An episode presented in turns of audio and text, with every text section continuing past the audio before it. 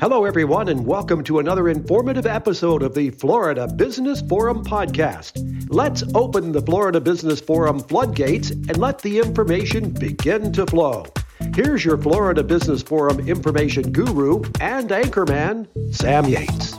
Hello, everyone. I am Sam Yates, and the information floodgates are open. We're pleased to welcome back to the studio today Geoffrey Smith. I think the last time I was in your studio, uh, you may have been working uh, at that time. You were working on a clay, with the clay, and I believe it may have been the Florida Panther. But uh, you have touched so many different species. Is there any one that just jumps out as your as your favorite? Um, that's a tough question. You know, which which of your children do you love the most? Right? it's tough. Um, I I love a challenge. I love to learn.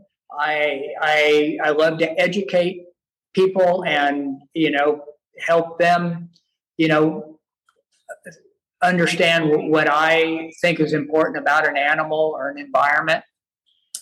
And so it, it varies. The, as you, the Florida panther um, that's a, a, species in Florida that's in, in peril due to, you know, our increased population and, and you know, mostly uh, traffic from cars. Um, you know, but to get people to learn more about the panther and is, um, you know, very important to me. That project I was working on, a whole group of panthers life in a half scale, um, fabulous project, and uh, it was a private commission, and uh, but I'm hoping to to place some of those pieces in uh, public areas where we can get more um, interaction and awareness for the panther. Now, I know that you've got. I'll come back to a, a couple more, but back at the beginning of the program, I had referenced that uh, you had received some recognition, and and I'm going to pull up the the news release here, the media release, and read a little bit from it. Uh, it's from the Florida Fish and Wildlife Commission. Let me uh, see if I can get the, the correct wording on it. Nature's favorite artist, Geoffrey C. Smith, a renowned leader in the world of sculpture, has been honored for the second time by Florida's Fish and Wildlife Foundation. Excellence in capturing the beauty of Florida's wildlife and an appreciation for outstanding artistic contri- contributions to Florida's wildlife resources. He is an active, outspoken advocate for environmental protection and conservation. His passion for preserving the natural world is deeply ingrained in his artistic journey. As you were quoted, I harness my experiences in nature to create art that serves as a bridge connecting beauty of the natural world with our need to conserve and protect it. And I think that really is a, a good reflection of the foundation that you have started. Yes. Now, thank you. That was all beautiful. um, the um, Fish and Wildlife Foundation, we've, um, for years, they've um, used my sculptures um, for uh, awards, thank you gifts for people. Um, different, you know, over the the last twenty something years, uh, we've done a lot to help them and and help them raise money. Uh, and they're a, a, wonderful organization as far as trying to uh, protect the the environment uh, and and us and our interaction. I mean, Florida is a sport fishing capital of the world, not just sailfish, but you know everything. And um, so I've been, yeah, so I think 2006, um, they gave me an award. Uh, and then at that time, they made me their official sculptor. I don't know what that means, but that's they, they gave me that title. so uh, that was nice. And uh, this this award, the other, uh, I guess, a few weeks ago now, uh, very uh, very kind of them. It kind of came out of the blue, and so I was, you know, humbled and honored, and and that was a nice thing your your sculpture isn't just limited to animals. There's a little uh, bit of uh, flora mixed in there as well. And one that comes to mind is the the lotus, and I, I it, it's beautiful. I, I'm also enthralled by the lotus, and that um, that particular flower goes back uh, as a favorite for centuries. But the lotus sculpture that you did ended up at the Vatican. Tell us that story. Well, it'll be a short story. Um, uh, uh, I've done a number of lotus flowers that were in um, fountains, um, mostly down in Palm Beach. Uh, and then also um, as a, a, beautiful sculpture, the entrance to um, uh, Martin Memorial, which is now Cleveland Clinic out at Traditions. When you come straight in, uh, right behind the entrance there, I think it's about eight feet long, eight, nine feet long, and, and I've got all that lit up. It's absolutely gorgeous. Um, but with those those flowers, we I made all all different, and and the, how I got into the lotus was interesting, um, because I'm a an opportunistic omnivore. When I'm out, I might be out looking for one thing, and we come across something else, kind of the serendipity of it, and it's like, and then uh, we dive into it. And so I was out. I, uh, I don't have it anymore, but I used to have a little airboat, and we were out in Lake Okeechobee, and I saw these beautiful flowers, and I, you know, I hate to admit it, I didn't know what they were. So, you know, I, I think back then it was probably, I'm sure it was pre uh, pre cell phone era. So I think we probably um, snipped a couple off, and I brought a bouquet of these beautiful flowers home to my wife, and then you know we look it all up, and it's the lotus, and you know we I learned all about the lotus flower, and so then you know I may have been the same trip, may have been a different trip. I went out, I photographed them, and then we did drawings, and then I'm not sure how exactly the uh, uh, what what started the very first sculpture, but um, I ended up making these sculptures, and and they were they were quite popular. Uh, that's the origin of, of the lotus and the sim- symbolism of you know the peace and tranquility and all the things that uh, of coming the lotus rises out of the swamp. You know, it kind of out of the darkness into to light, and they they open up every day and then close at night, which is very very interesting. They don't last very long as a bouquet of flowers in your house. all the all the petals fall off. uh, but we did. This is going to be the short part. We did a number of, of sculptures for the State Department but um, I was, uh, it was, I had kind of strict orders that I wasn't to talk about anything. And um, they would, I did, I did, I think three different sculpture, individual sculptures that they, some eagles and, and, and then um, we used different in, um, pieces that I had that were existing. Uh, but they were diplomatic gifts that the president would give you know, to other, uh, you know, head presidents of other countries and things. Um, but it was always a need to know basis, and they didn't feel I needed to know, and I didn't want to rock the boat. The the only one, uh, and it was a huge honor to, to get this. You know, this is this is really exciting. Uh, the, then the only one we got advance notice on was the gift going to the Pope, and that's where the they they picked the lo- this lotus, big lotus bouquet. Beautiful, beautiful sculpture. Um, and the uh, again, I was, you know, we had all kinds of TV crews here the next day at the studio that I could not speak to at all because they had asked me not to. Um, my first actual confirmation that it was was given to the that it actually went through was um, my um, my wife's ex husband calls about six in the morning. He's like, Geoffrey, turn the TV on now. You won't believe it. And bam, we turned it on, and it was worldwide news. Uh, it was it was you know it was it was crazy. And then um, you know, the whole media frenzy over it with, you know, like hometown boy, you know, you know, blah blah blah. You know, it was wonderful, and um, it was great. Then um, Eve Samples was working for uh, was it TC Palm, the newspaper? Yes.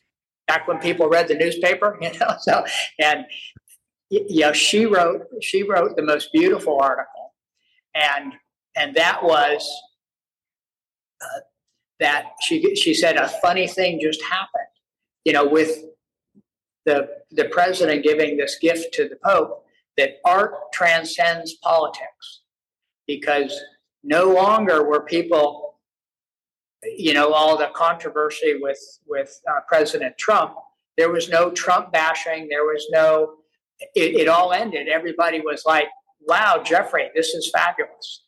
And and um, it, it, it, was it was true. It was and she was the one that pointed it out. And it was you know that was a, a wonderful thing to realize that art can rise above all the uh, other people's problems, the hate and whatever that's out there.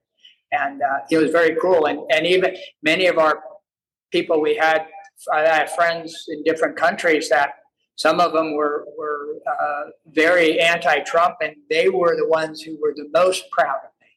And it was fat, you know, they called and congratulated. And, and uh, so it was, um, it was uh, wonderful.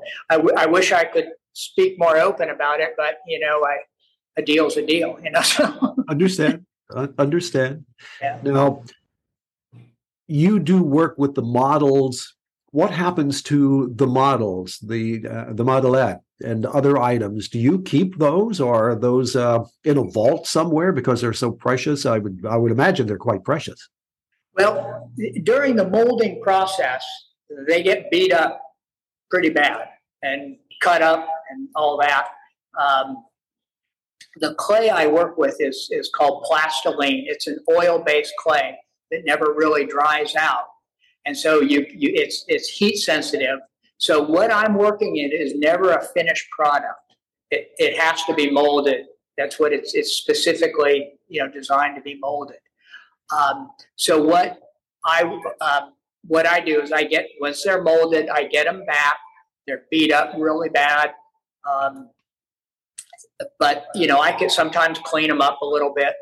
Um, but uh, and then a lot of them we recycle because with COVID, the the clay companies have had issues and costs have gone up. And it's you know, I've got this big project. I was looking to order a thousand pounds of clay here a year and a half ago or so, and I could not get it. So I was like, what things can I? How do I find a thousand pounds of clay around the studio, and you know, and then eventually I was able to get a few hundred pounds and get some sculptures back, and we were able to make things work. Um, but I, I, like having seeing the old pieces. Um, I can get in trouble with them sometimes because uh, I was doing a news report uh, with the local TV here with Megan McRoberts, and she was we um, behind the studio we have a preserve area that I've completely rewild. And uh, the manatees were in eating the salt marsh cordgrass that we planted. We planted over 400 different native species back in there and uh, did a huge effort. And uh, this, you know, I think it was two years ago when the manatees were starving and dying, and so they would come up and and and actually get up on the bank and start eating the, the cordgrass. And so I was really proud of this, and and somehow we ended up there was a, a news story about it. And I was in the studio and I picked up one of my old clay sculptures that had been molded and it got beat up. And so the, the, the face of this manatee was, was, was crushed. And so I, I didn't realize the camera, camera was rolling. And I said, Oh, here's a sculpture of a, the rare flat nosed manatee. well, they put that on the news. so that was pretty funny. that is funny. That's but, hilarious. And on, on, on another occasion, so different with COVID, my foundry of 40 years went out of business. Um, the, all the headwinds of COVID, and and you know it just didn't work.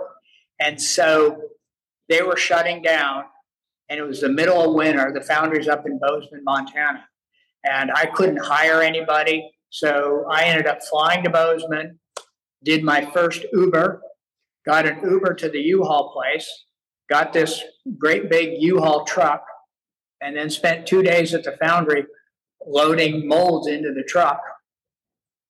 And um, then I made the 500 plus mile drive down to Colorado, and I had over 600 molds there. I mean, a whole lifetime work, and I I left, you know, 90% of them there. I just got a handful, less than 100 molds, uh, and one of the molds. Uh, a, a, couple of, of different molds that we tried to save, like they were like a, a roseate spoonbill. We got half of one roseate spoonbill mold and half of another roseate spoonbill mold. Well, those don't do me any good.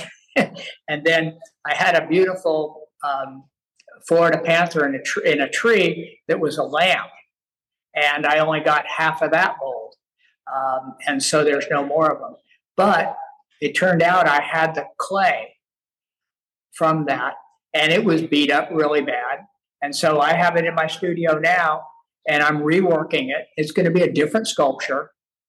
So the first mold, there were two made, and that was the end of that. They were sold, and now I'm reworking it. So thank God I had that that that clay, and it you know saved me some time.